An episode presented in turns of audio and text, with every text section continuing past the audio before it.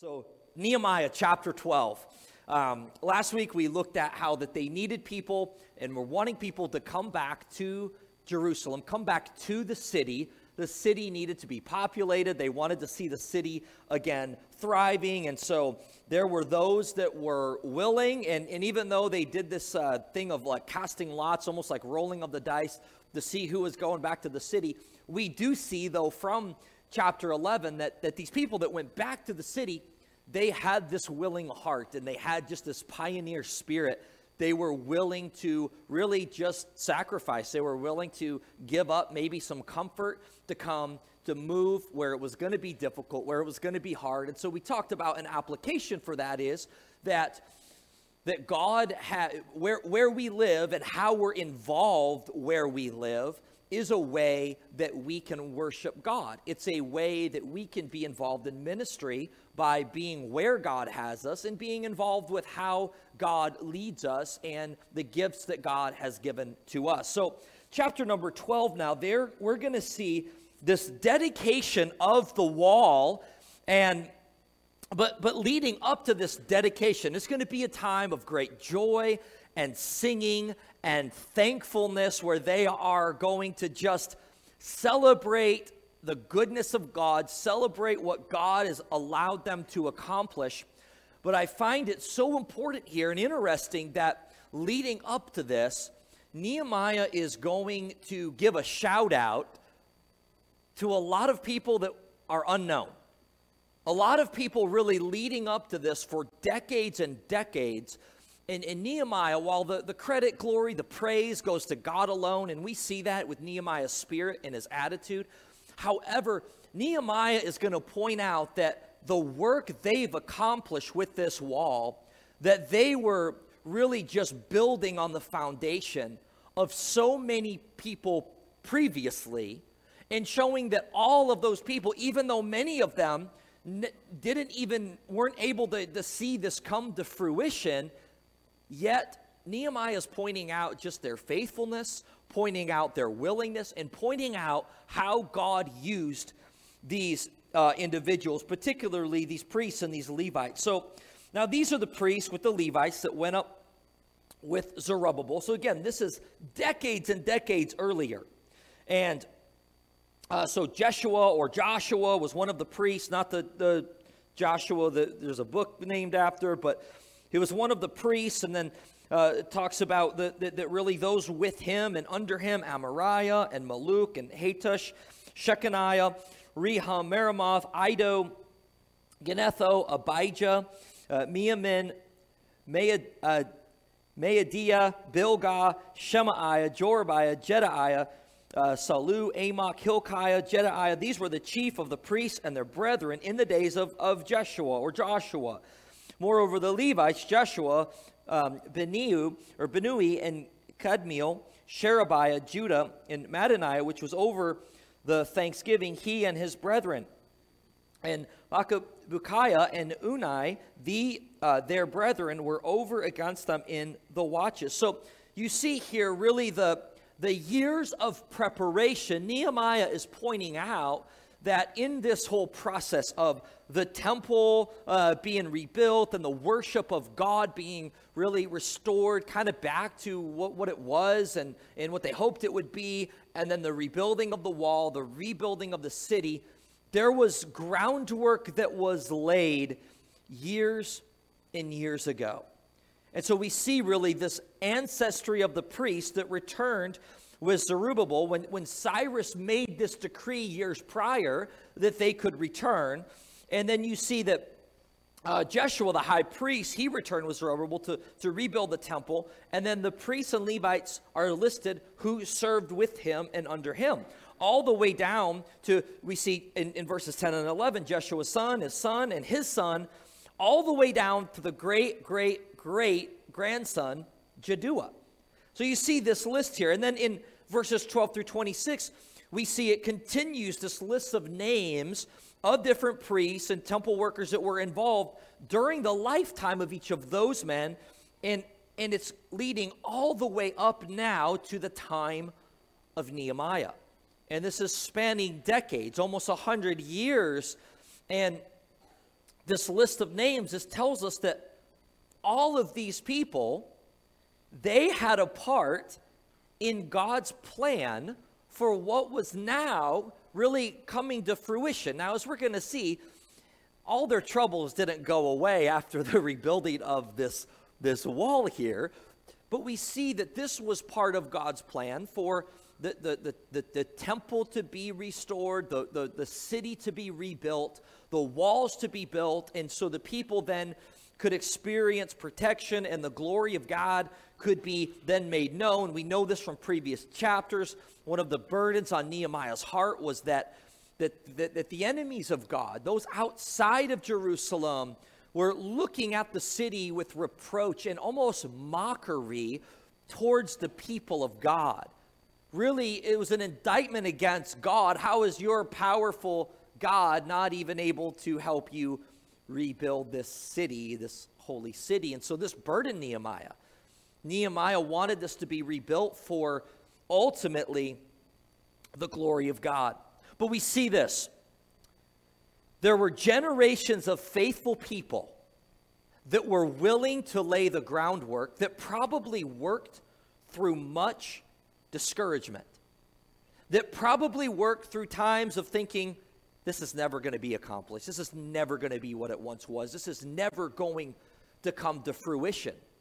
But we see here that they're going to, uh, as we get uh, to verse 27, they're going to dedicate this wall, they're going to dedicate this accomplishment really to the glory of God. And there's going to be thanksgiving and joy and praise and all of this is going to take place. But Nehemiah is pointing out that, yes, they built the wall in 52 days, but it was far more time than 52 days that really laid the foundation for this to be accomplished. That it was those that worked through discouragement, those that worked through probably many times of just a, a thankless job, that maybe for many of them never saw it come to fruition. So we see this list of, of names is not just to, to fill up space, but what we see is God's blessing upon really the faithfulness of of these people. And this should encourage us. This can encourage us. I think it should in- encourage us that we would be faithful, whether we're Nehemiah or an Ezra, maybe well known and, and get recognition, or these names that we can barely pronounce that are mentioned a couple times in all of Scripture.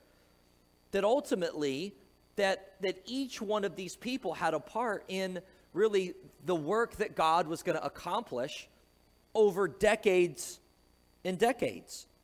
And what we see from this is that not only do we see our part in God's work, but we can look back and be thankful for the people that have sacrificed and the people that really we are just continuing to build upon the foundation. And ultimately, it's the foundation of, of Christ and the Word of God, not through tradition. However, we can be thankful for those that have gone before us, that have sacrificed, and we can then see our responsibility, whether we think it's a little part or a big part or somewhere in the middle, doesn't really matter all that much. That, that doing what God has called us to do is significant, and we can be encouraged to be faithful. We can be encouraged to be involved. And also, it's just an encouraging thing to think that the, the long line of saints that have gone before us, that we are continuing in the worship of God, that we are continuing in the work of God to this day. Now, that's not to say that there weren't things in the history of the people of God that were embarrassing. That's not even to say that for us, not even looking back too, too far, that maybe there were things even in your own experience that you look back on and maybe they weren't good things or they weren't good experiences right we talked a couple weeks ago in this, this prayer of repentance that they're just crying out, asking God forgiveness, not just for their sins, but they said our, our fathers and, and their fathers and their fathers, and we have continued in that same path of rebellion. And so obviously there were things that they could look back on and say, no, that this wasn't a good thing. This wasn't a great example. But I think the point is this that they're looking back and Nehemiah's wanting them to be grateful for the people that have gone before them. May we have this same attitude. May we not look back on previous generations and only see the faults and the flaws of those things. Now, we can be honest about those faults and flaws. And we don't have to condone the faults and the flaws. But let's be grateful for the people that have sacrificed, the people that have paid a price to really pave a foundation for us to follow an example of, of true worship of God. And we can see the good and the bad in some of these things. Now, look, I know not everyone has maybe grown up with a great church experience. For some of you, you don't really have any church experience. This is the first time that you've uh, been in church. Maybe you've just become a believer later on in life. And so there's really not a lot to compare to uh, when you look back. You're, you look in your past, and it wasn't really a past of growing up in church and growing up with other believers. But for some of you, you have had an experience of growing up, uh, maybe in different different churches, and may we look back and again not ignore the faults, not ignore the things that we maybe see now that no, that wasn't scriptural. That that that wasn't a godly example. May we be honest enough and may our commitment be to scripture and not tradition. Amen. But let's also be thankful for the good things and the godly things that those who went before us, the foundation that they have laid. And I think the spirit we're going to see of gratitude and rejoicing towards God uh, that they're going to have. Nehemiah is wanting them to recognize, though, there were a lot of people involved in getting to this point. Where you're at in life right now, God used a lot of people in your life to bring you to this point. And that's not to say that all of those people were perfect. Maybe some of those people went on to later disappoint you, to let you down, to hurt you. And I'm not making light of that, not belittling that. But may we be grateful when we look back upon the good and the godly things that people have done, that people have invested in us. May we celebrate their faithfulness. And as we look back, you know, maybe even recent, or, or really as we study church history, as, as, as Pastor Jeff Durbin puts it, he says it's both glorious and messy. It's like you see some wonderful things and these amazing quotes from whether it was the reformers or the Anabaptists, right? The, the early, or go all the way back to the early church fathers and you see just some wonderful wonderful things and just just a testimony of faithfulness to God and dedication towards God and willing to sacrifice and then you read some of the things these guys believed and you're like how in the world could they believe that how in the world could they take this position what was wrong with these guys. How did how were they blinded in some of those areas? And you know what the reality is? It's both glorious and it's messy. Ultimately though tradition can be a wonderful thing tradition is not our authority. It's the scripture. Because at the end of the day you know what? A hundred years from now 200 years from now people will be able to look back on your life and mine and hopefully see some really good things and, and, see faithfulness to God and a commitment to Scripture. But I promise you, they're probably also going to see some flaws. They're probably also going to see some things where, even though we tried to be consistent with, with the Scripture, like, oh man, like, they really messed that, that one up. Man, they were they they really held on to this position that wasn't that scriptural. It was more of a tradition. And the point is this we don't have to blindly follow a tradition that's wrong, but can we be thankful and have a heart of, of gratitude towards the foundation that, that people have laid for us?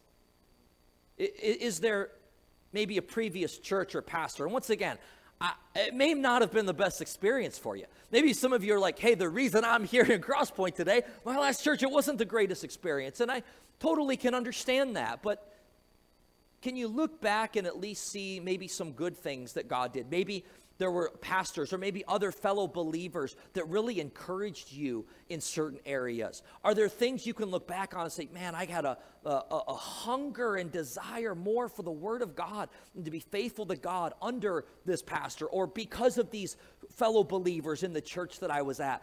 Let's look back with a heart of gratitude, not condoning every single thing that happened because maybe it wasn't the best experience for you. But I think what Nehemiah is doing here is he's pointing out that, look, we're about to celebrate the dedication of this wall. We're about to celebrate what God has accomplished. But there was a foundation laid. There were those that paid a price. There were those that were willing to sacrifice without seeing the completion or without seeing the fruition of their their task. So we see this. We see that, first of all, that, that Nehemiah is pointing out the, these years of preparation leading up to this. And now in verse 27, we're going to see the dedication of this wall. This was probably, this celebration's probably around the time of October, maybe even early November, maybe similar to the season that we're in right now. After this wall is completed, it's probably about a month after that they're having this celebration. It says, In the dedication of the wall of Jerusalem, they sought the Levites out of all their places to bring them to Jerusalem to keep the dedication with gladness, with thanksgiving, with singing, with cymbals, with psalteries, with harps the sons of the singers gathered themselves together, both out of the plain country round about Jerusalem and from the villages of Neph, uh, Netophthani and, and also the house of Gilgal and out of the fields of Geba. And the singers had builded them villages round about Jerusalem. So now they're having this big dedication ceremony. They are celebrating what God has allowed them to accomplish. And these can be great things. There's nothing wrong with, in fact, I think it's good, it's healthy to celebrate maybe certain milestones of things that we see. God has accomplished this, God has done this. So today, this would be similar when a church maybe celebrates an anniversary service of however many years, and it's a time of, of, of celebration and joy, but really a time of thanksgiving, a time of just thanking God for His faithfulness in allowing his church to be faithful. So they're dedicating this wall, and I love how they're they're we're going to see this gratitude in several four different times, this heart of gratitude. But we see, first of all, in verse 30, there is a purification process that happens as they are dedicating this wall. It says the priests, the Levites, they purified themselves. They purified the people and the gates and the wall. Now, we're not exactly sure, like, what this looked like. I mean, we can, there's some guesses, though, as we look really in, in, in other passages of Scripture of maybe what this would, would look like. Maybe some kind of washing and, and, and ritualistic cleansing and perhaps a sacrifice that was, was made in order to just symbol the purification of the people of God that they're recognizing really the holiness of God and how impure they were, and they were approaching a holy and a righteous God. Well, today we don't have ritual rituals of, of, of, having to do outward washing or of, of sacrificing animals because we are cleansed through the blood of Jesus Christ, right? All of the sacrifices and rituals, all of those things were just, it was a dress rehearsal. It was a foreshadow of Jesus Christ who would come, the Lamb of God, who would take away the sin of the world, that we would be pure only through the blood of Jesus Christ. And, and, and, yet we see, though, this, this symbol and this ceremony that they're, they're having of dedicating this wall, the importance of, of purification. They were recognizing the holiness of God. And it started out with the priests, the Levites, that they knew as they're going to lead the people of God in worship, that they themselves needed this purification. They themselves needed to be holy before a righteous God. And I think just a, an, an, application of, of this is to recognize again, once again, we're only pure through the blood of Christ. We're only pure. The, the only righteousness that, that, that matters is that we have the righteousness of Jesus Christ credited and placed upon our account. But I think what, what we see here, though, is that how we live does matter before God. That these priests, these Levites, they recognize before they're going to lead the people of God in worship, they themselves need purification. They themselves need to be holy before God.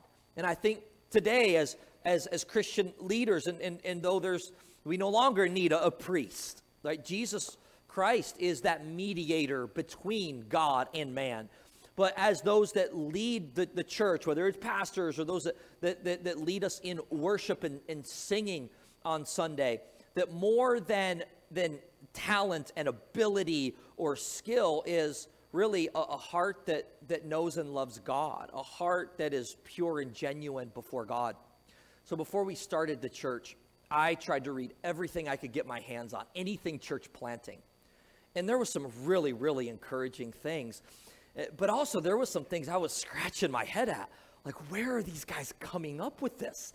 And, and one of the things that I read, it seemed like there was a trend with, with church planting of you go, you know, wherever you're going, whatever city you're going to, whatever, when you're planting the church, you need to get the best possible musicians you can find.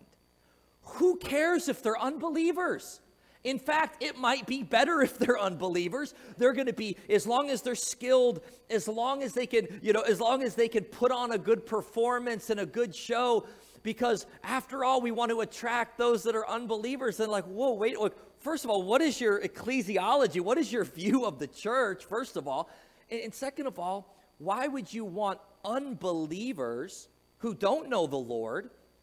Who cares how gifted and skilled they are? getting up and leading the people of God in worshiping God through song. Well, that was a horrible trend. Now, once again, there was a lot of good things and a lot of good books out there that I was thankful for, a lot of good practical things that helped me as we were as we were getting ready to start, but it's like, wow, what what a, a horrible, horrible philosophy. Now, I'm thankful here the many musicians that we have. They're good. They're skilled. You guys, well done. You guys are good. But you know what I think what we appreciate more than just ability is just their genuineness and their love for the Lord.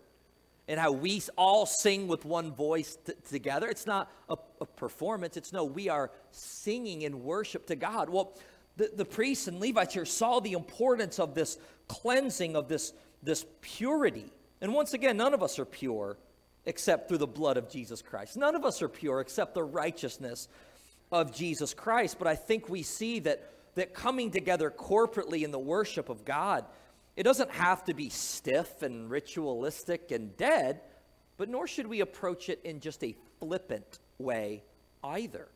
And we see that they, in, in the dedication of this wall, it says the priests, the Levites, they purified themselves and purified the people, the gates and the wall. We see this purity.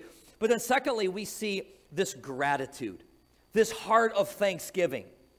Verse 31, he says, then I brought up the princes of Judah upon the wall and appointed two great companies of them that gave thanks. In verse uh, number 38, it says, And the other company of them that gave thanks went over against them, I after them, and half of the people upon the wall, and beyond the tower of the furnaces, even unto the broad wall. In verse number 40, so stood the two companies of them that gave thanks in the house of God, and I and half the rulers with me. Verse uh, number 46 says, And for in the days of David and Asaph of old, there were chief of the singers and the songs of praise and thanksgiving unto God. See, they're recognizing this accomplishment of this wall was all for the glory of God, and it was all because of God. they had reason to give thanks. We, as the people of God, have so much reason to give thanks to God for what God, for who He is, and for what He's done, for what He's accomplished in our lives, for what He has accomplished and is accomplishing in our church. May we be quick to praise God and give God thanks for that. I think back to uh, chapter 6 and verse 16. In verse 15, it says that of chapter 6 so the wall was finished in the 20 and fifth day of the month, Elul, and 50 in two days. And it came to pass when our enemies heard thereof, and all the heathen that were about us saw these things, they were much cast down in their own eyes, for they perceived that this work was wrought, or it was accomplished of our God. Nehemiah is quick to point out this is a work of God. They're filled with a heart of thanksgiving. May we as a church be quick to give God glory and to have a heart of thankfulness. But not only that, a thankful heart, in verse 43, we see that there was great joy in this. It says, That day they offered great sacrifices and they rejoiced. Why? For God had made them rejoice with great joy. And, the, and wives also, and the children, they rejoiced so that the joy of Jerusalem was heard even afar off. You know, thankful people have joy. Thankful people have a heart that is filled with joy, even during difficult seasons of life. Right? And there's that, that balance of like, I don't think it's helpful or wise if you're going through a deep, dark valley that you just have this fake smile and act like you're great and nothing's wrong. But I think that truly, if we have a heart of just thankfulness and contentment before God, that even though we may be walking through a dark valley, we can have a heart that has joy that comes from God because we have a heart that's thankful to God. And we see what happens this joy on the inside is overflowing on the outside. They're singing and they're singing loudly and they're singing with great joy. And we should have the same attitude. Amen. When we truly understand who God is, what He's done, how He's saved us, what He's accomplished and is accomplishing in us, may we have a heart of thanksgiving and a heart of joy. When we gather and sing as a church family, sing out loud. And if everybody's singing loud, don't worry. No one will hear you, right? Sing with joy. Have a heart of thanksgiving. There's something just beautiful about, uh, about gathering as a church body and just singing together. And as I mentioned, I appreciate our musicians so much and their giftedness and their sacrifice and their skill, and but but also how it, it's they're not just up here performing; they're leading all of us in the worship of God through song. Why? Because we have a heart of thanksgiving that is just overflowing with joy, and this is what's taken place here. They have joy because of what God has done. We see that not just the joy, but this generosity and really the consecration of the people. They're willing to not just worship with their words, but with their actions. And many times we see in Scripture that what, what is centered around the worship of God is sacrifice. Now, we can sing and bring and we can worship God through our song and through our words. Absolutely, but worship is more than just a song. Sometimes we refer to that first part of the service when we're singing, this is our worship time. Well, it absolutely is. But did you realize the whole hour that we're together collectively as a church is all about the worship of God? Because you worship God not just through singing, we worship God through hearing His word and obeying His word. We worship God through sacrifice. So we see that in verse 43. It says, That day they offered what? Great sacrifices and rejoiced, for God had made them rejoice with great joy. We see in verses 44 through 47 that they are going to be committed really to the ongoing of the temple work and worship. And they're going to be willing to contribute and give towards that. This is this is sacrifice. It says that at that time were some appointed over the chambers for the treasures, for the offerings, for the firstfruits, for the tithes, to gather into them out of the fields of the cities and the portions of the law for the priests and the Levites, for Judah rejoiced for the priests and the Levites that waited. And both the singers and the porters kept the word of their God and the word of their purification, according to the commandment of David and of Solomon his son. For in the days of David and Asaph of old, there were chief of the singers and songs of praise and thanksgiving to God.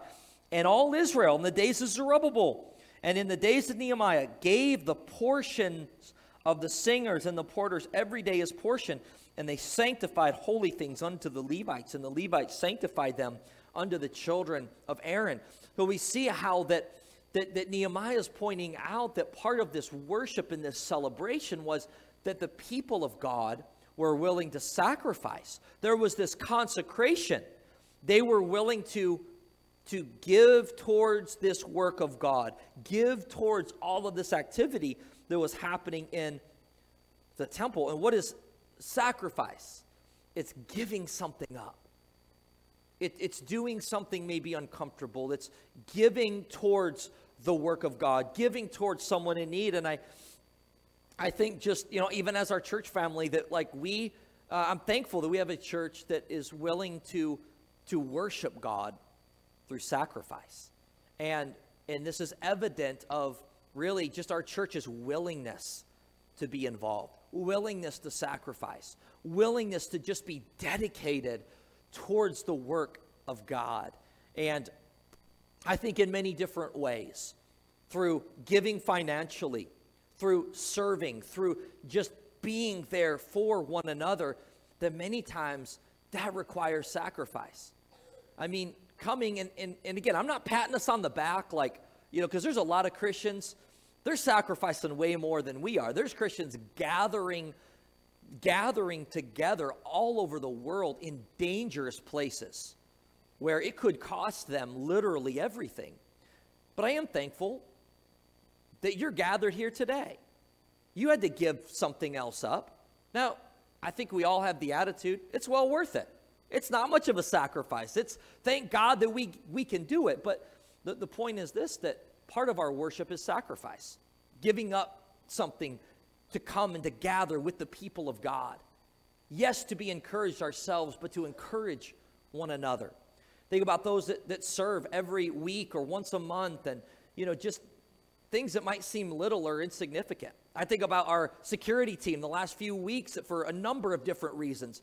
We've taken some extra precautions and you know had had multiple people involved and standing outside in the cold. You're like, ah, well, that's not that big a deal. Well, no, I, I appreciate that sacrifice. I appreciate the sacrifice of, of each and every one of you coming and being here. And I appreciate the sacrifice of so many that serve in ways that's not recognized. It's behind the scenes. You see a need and you're willing to do it. Why? Because you have a heart that's willing to sacrifice for the work of God.